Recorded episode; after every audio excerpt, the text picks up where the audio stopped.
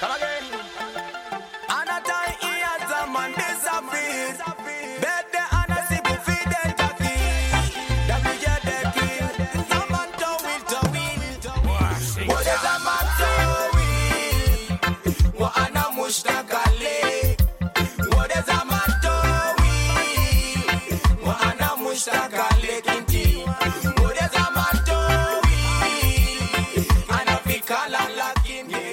That was the voice of W.J. De King, South Sudanese musician and peace activist.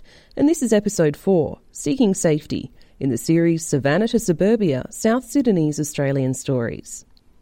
In episode 3, we heard of the experiences of the lost boys who were caught up in the Second Civil War between the North and the South in Sudan.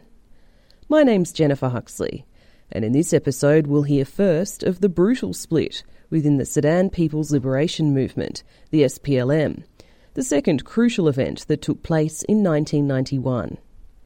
It's one that continues its savage destruction in the present internal civil war in the new country of South Sudan. For further information, including a timeline, map, and other resources, please head to the page morningsidesoundproductions.com. Some stories in this episode have been told in other voices, where the original recordings were unclear. until there was a problem between uh, the leadership within the SPLA, the Sudan People Liberation uh, Movement. There was a rebellion within uh, within that movement between John Garang and a, a, a man called Dr. Riek Machar, and that happened uh, in 1991. It was around August, and then we were told that the SPLA is split into two. They call it the Nasir Declaration, and they call the other one the Torit.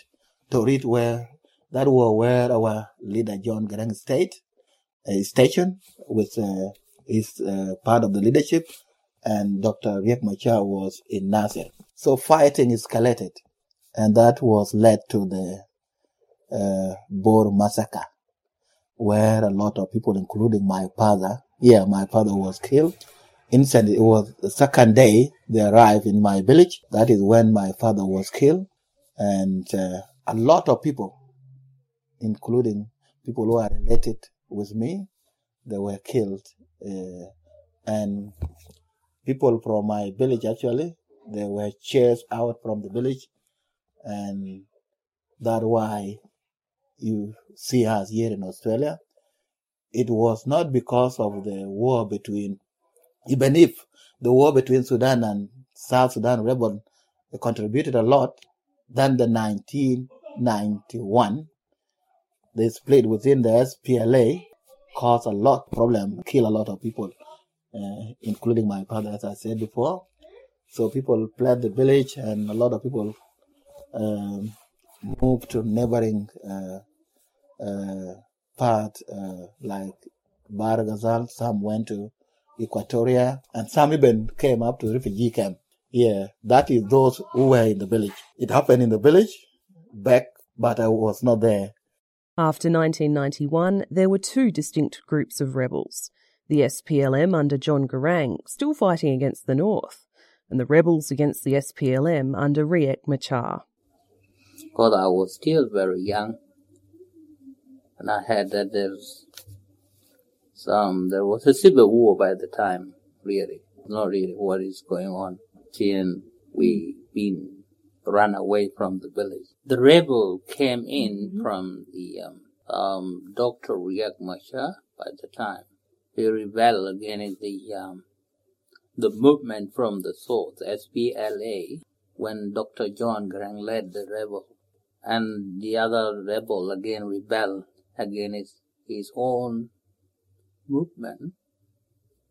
That's where the the rebel from Riek Machar came in in 1991, which is called Bor Massacre. We were there, and that's where we we ran away. A lot of people were murdered there, and all the cattle has been raided by the rebel. So they came in as um, an army and militia. Everyone came to overrun the whole whole village. Yeah, my father were there, even though my mother was died earlier. I didn't know why he would die, but my father were there and stepmom, and we're done together here. My um, sister was married by the time. It was only me, father, and my stepmom. My stepmom haven't have any kid yet. Yeah, it was a start as um we we had the uh, the, the guns from the it's come from the, the, the, the north side because and we we had that there's um a rebel coming to to raid the village and we moved. Even though we have a, a, a soldier from the government, they come and try to rescue the, the people. But the militia and all the other rebels were very huge in number, so they they can't. But they were tried because they give her a chance to run away. Otherwise, everyone was would kill.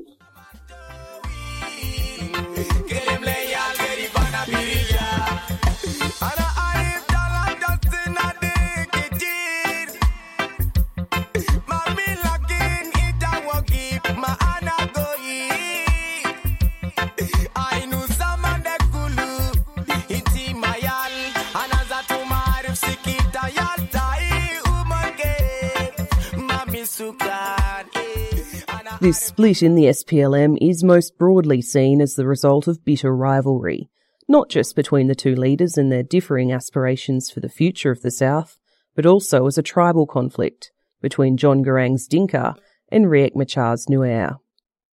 While this is one crucial aspect, the conflict has also engulfed many of the South's other tribal groups and subgroups. It's transformed previous patterns of interethnic but socially regulated competition over scarce resources into politicised programs of unregulated ethnicised violence. It also corresponds with a massive increase in access to modern weapons. For the lost boys and others who had had to flee to Ethiopia after the fall of President Mengistu and the outbreak of civil war there in 1991, this new internal war created further dislocation as they were yet again shuttled from place to place over the next several years, until most finally reached the relative safety of Kakuma refugee camp in Kenya. And actually, the government or the rebel, we, we didn't call it the government by then, decided that the children would be safe if we take them out from Pachala. So that was early in 1992 because the fighting started in 1991 between within the rebel, and then I think after five months in uh, February we were taken from Pachala and there was no cars. There were no cars. We just walked from Pachala along the border and we came through. There was also some of us were killed on the way. I think about 15 children lost their life, including the guide. There were three guides. Uh, we were soldiers. They killed them instantly before they killed the children, because they targeted them first because they thought if they don't kill them, then they will fire at them and there will be fighting between them. So that happened that night, and in the following day, we were taken to the town called uh, uh, is uh, is uh, is uh, near to Kenya. So, and then a lot of us did not stay there in Kafoeta. Where the reason actually the the leadership were not actually because a lot of soldiers and it's a big town, the Kapoeta, uh, the thing which will not be safe. They taken us to place called Narus. So in Narus, that was around May, May 1992. Then the Sudan troop, or you call them soldiers, they attacked Kapoeta. And then they captured Kapoeta. But Kapoeta and Narus, they are close. So the government thought the kid would, would not be safe. So this is the time we were taken to Lokoshogo. Uh, we were taken to Lokoshogo, northern part of Kenya, and then we stayed there for a few for few months. That was in May. We stayed there up to August. So, so, so what happened was we, we arrived in one place and we spent some months there because we, we, we get in information from the rebels from SPLA saying, okay, this area is not secure. You guys cannot go there.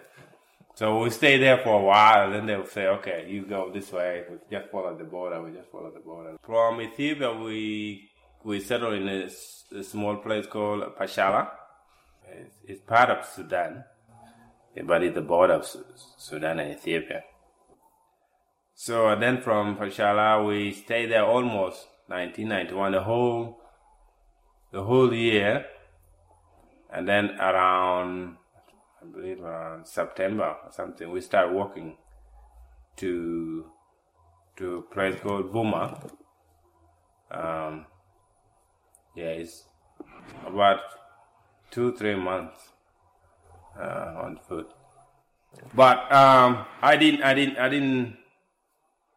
There were some people who walked from Buma to Kapoeta, uh, but I wasn't. What what happened was because there were some um, UN truck that came that night uh, to drop some food. So and then, well, I, I, I sneak into one of those uh, the truck. so I sneak into the. So what we do, we, we, we left the town early early in the in the morning. It, it was in Buma. So what happened? We me me with my other friend, we left the town. We pack our bag because we know we know the time the truck we're leaving, going back to um, to, to Kenya because they passed from Kafoita to Kenya. So I so we, we, we hide somewhere in the bush, and and because the road is not safe, the truck are not they don't they're not really moving very fast. So you can actually run and jump, yeah, roll up into the truck, yeah. So I put my bag on uh, because I was really my foot was really um, uh, I couldn't move. So I decided, so what can I do? If I stay there, uh, I may have to, they may, I may have to leave there for a while, and then I may end up joining army after that. So, and we came to Kafoda. Uh, we were in the truck. We spent, I think, about thirty minutes, and the truck continued moving. And then there is a small place called uh, Narus. Um, it's between Kapoda and and and Lokoshoke, which is the Kenya. So we were laid down there in that small uh, small town, um, and the whole group were later on came through Kapoeta. They spent I think few months there in Kapoeta, and they were actually uh, bombed. Uh, and many of my my friend that in in my group were actually killed. Some came with one hand cut, some with um, legs. So because the town was actually um, inhabited by the uh, the SPLM, so the government were looking after them. So they it would, they would throw a bomb every morning. So it's just a random bomb. So because the town was captured from the government, I think it was a few years back, and the government was trying to, to get it back. So there was a bit of huge fighting going going on there. And then yeah, and then my brother came came later um, with the yeah with those groups that were working to Kafoda, then from Kafoda to Narus, and then yeah, so Narus become uh, a camp, a refugee camp where everybody settled. Because we were I think uh, they thought it was in the border of Sudan, but and then few months later the government moved into Kapoeta, so they kicked people out from Kapoeta. They come to Narus, and then the SPLM say, okay, you, we don't need refugees in Narus anymore because it's just like few few hours from from Kapoeta. So the UN decided to move people to Kenya, to Lokoshoki. Um, so I think it took us the whole day to walk there from six to six and we were carrying a can of oil and, and food. Um, yeah, but it became part of the life. We don't really like it. Back then, I, you know, especially to me, I didn't actually think of any any other thing that's going on around.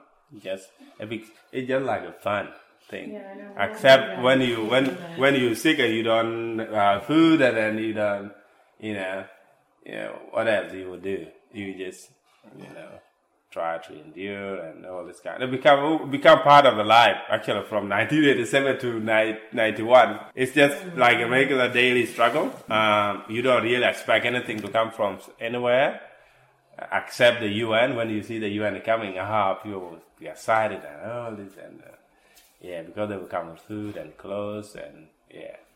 We left from there and walked to Kapoeta. From there, I walked to Nimule. That took me two and a half months. We had to walk from three in the morning until we could rest at about twelve. You stayed there until around four or five, and then again you walked. There were no shoes. We made shoes from tires. We were in two groups. You didn't go out all at once because you didn't know if the war was coming, and maybe you would go into an ambush and they would maybe kill you all. So I went separately from my brothers. The World Food Program and the Red Cross followed all the young kids. Whenever we stopped, they would bring water and food until we arrived. After Nimule, I went up to Torit and then back to Nimule by car. I stayed there in different places until 1992 when I came to Kenya.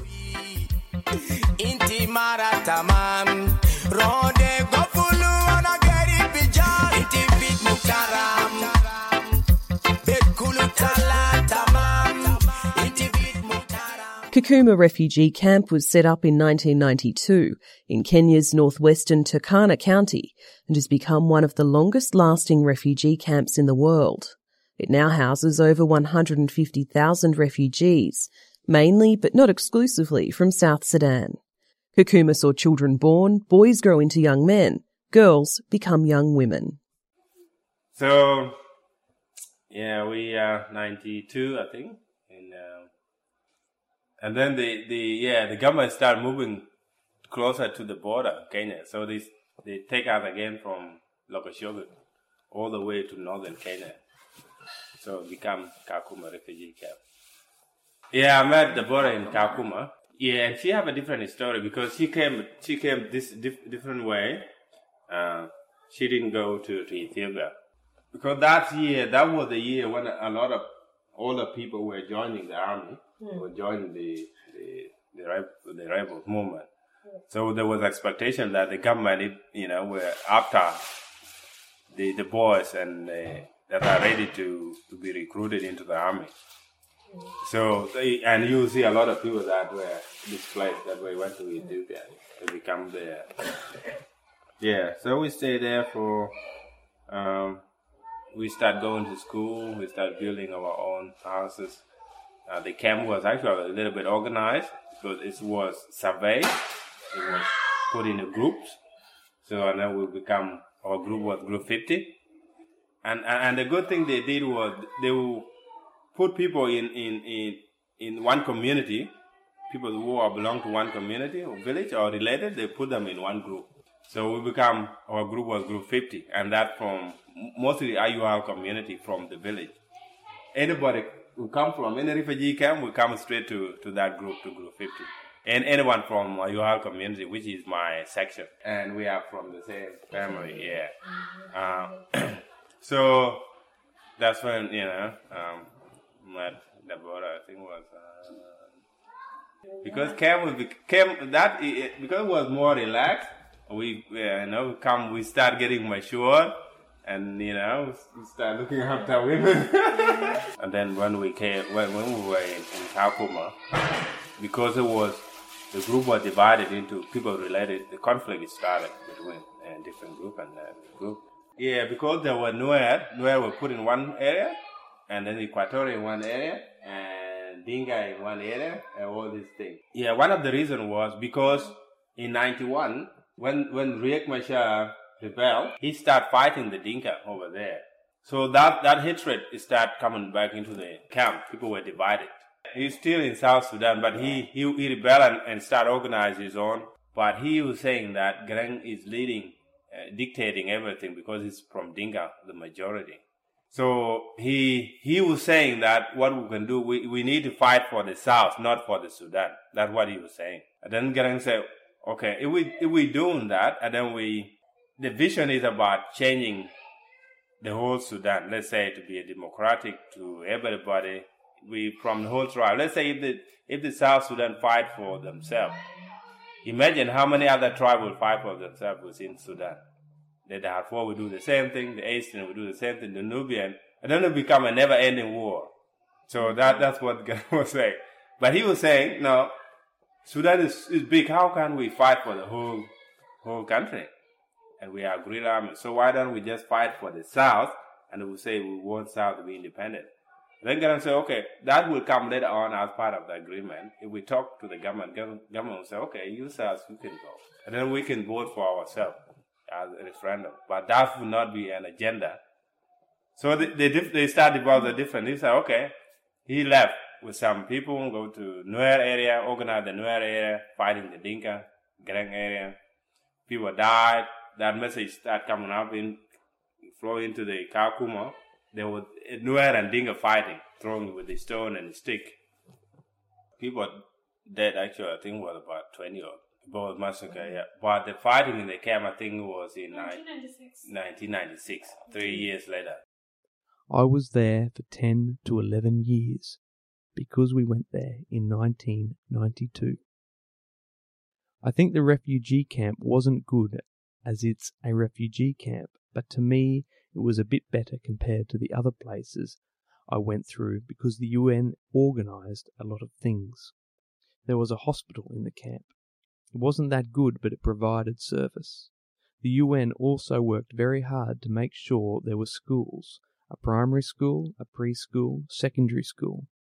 My first school started in Ethiopia, but in such a short period of time it was just letters like the alphabet and numbers. In Kakuma is where I started going to school. The life wasn't normal. I was still missing my parents. I was living like an orphan. While the lost boys and so many of the others who had been displaced by the war were finally able to settle into a more stable life, the war continued in the country they had been forced to leave behind. This second civil war didn't end until 2005, when a comprehensive peace agreement was signed between the North and the South. At this moment, the vision of John Garang for a united Sudan with greater autonomy for the South appeared to be realised. He was inaugurated as first Vice President of the newly peaceful country. Six months later, he was killed in a helicopter accident. The shock was immense. Many cried assassination and foul play by the North. Despite the official finding of a government investigation that the crash was due to bad weather and human error, suspicions linger. So does the memory of grief, captured in this song about the death of John Garang.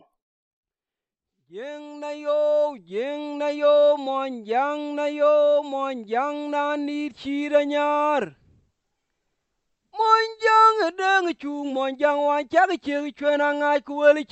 mon. mon jang dir wai ko wanyin ban duna ji to garang ma biura tmar wai ko ji pin ji nu wal chen chwe garang di da ke ban to ton deng nyal wan te mi deng we ga kin kang bai gwi garang ma biura tmar wai ji pin ji nu wal chen chwe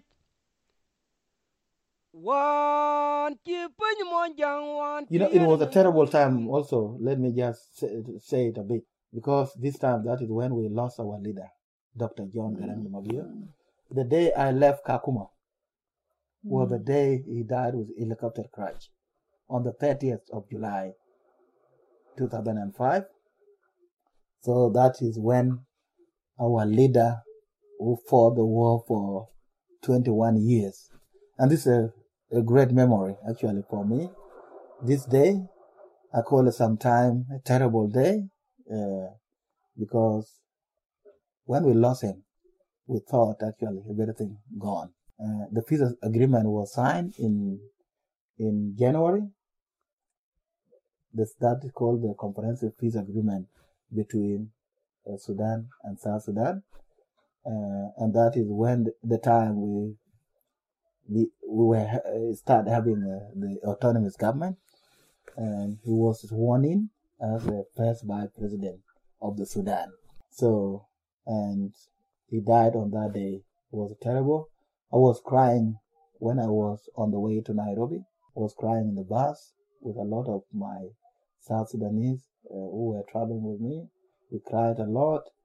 We said the war actually is going to start again. The peace will not be honored because we, we hold him dear. Dr. John Garang Mabior, we hold him dear. We thought there could be no another leader like him. Nevertheless, over the years in Kakuma, the war became a more distant background. Although Kakuma, like Pinyudo, began as a refuge for the lost boys, it gradually began to accept others, including families, and some kind of normality was established. In 1994, I finally heard about my mum and where she is, and my sister and my brother's wife. Still no communication. I just heard it from other people. In the same year, towards the end of that year, they came to Kakuma. That's where we reunited. It was wonderful. It was wonderful, and I was excited and sad because even my mum didn't manage to identify me, and I wasn't able to identify her because I left at such an early age. It was terrible, but life was a bit better after that, though it was still hard. I started going to school regularly now.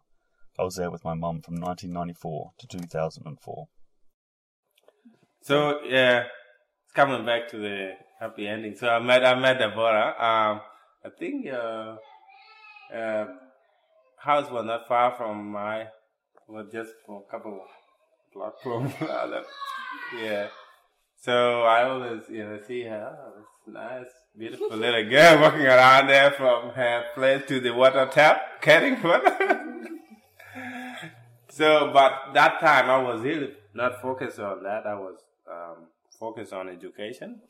But when I when I learned that I was going to for the resettlement, so then I, I start talking to her this and yeah, and plus my brother was there too. Uh, so when we were in the in the camp, when, when we settled in Kakuma, because we, I was in a minor, the minor was all the boys living together. We were a group from different groups that were put together, but there were a community where you know, uh, women and families were settled. So there was this program called Rädda Barnen um, from Rädda Barnen is from uh, it was it's part it was a different program, but it would take the little one, little kid. It was like a foster care. So it was like a foster care that they, the UN started. So they would take these little little children in the in a minor camp and and place them into homes. In, in uh, so I was part of those group. So I was taken from the minor group to the community.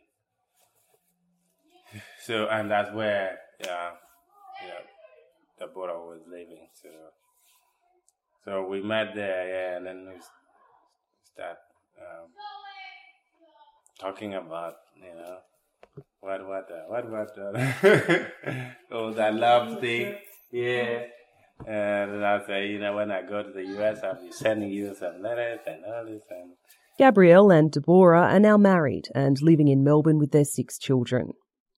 I'm Jennifer Huxley, and this is episode 4 of Savannah to Suburbia South Sudanese Australian Stories. In this episode, we've heard about the split within the SPLM that sowed the seeds for a new civil war in South Sudan, of the death of John Garang, and of the beginnings of normal life for the thousands of refugees. In the next episode, we'll hear about the journeys to Australia and some of the issues being faced by resettlement and by younger generations. We'll also hear about the impact on people here of the new civil war now being fought, a return to chaos, destruction, and famine in their old country that they thought and hoped never to see again. Thank you to W.J. De King for permission to use his songs, and to the University of Edinburgh to use the song Death of John Garang, sung by Kadok Chan Amal from the Nilotic Prosody Project. We acknowledge Germa Kaberde's 1997 paper, Sudan, the North-South Conflict in Historical Perspective, and the 1997 paper, Sudan's Prolonged Second Civil War and the Militarization of Nuer and Dinka Ethnic Identities by Jok Madut Jok and Sharon Hutchinson as sources for this episode. For further information about the series and full source references, or to contact us, go to morningsidesoundproductions.com.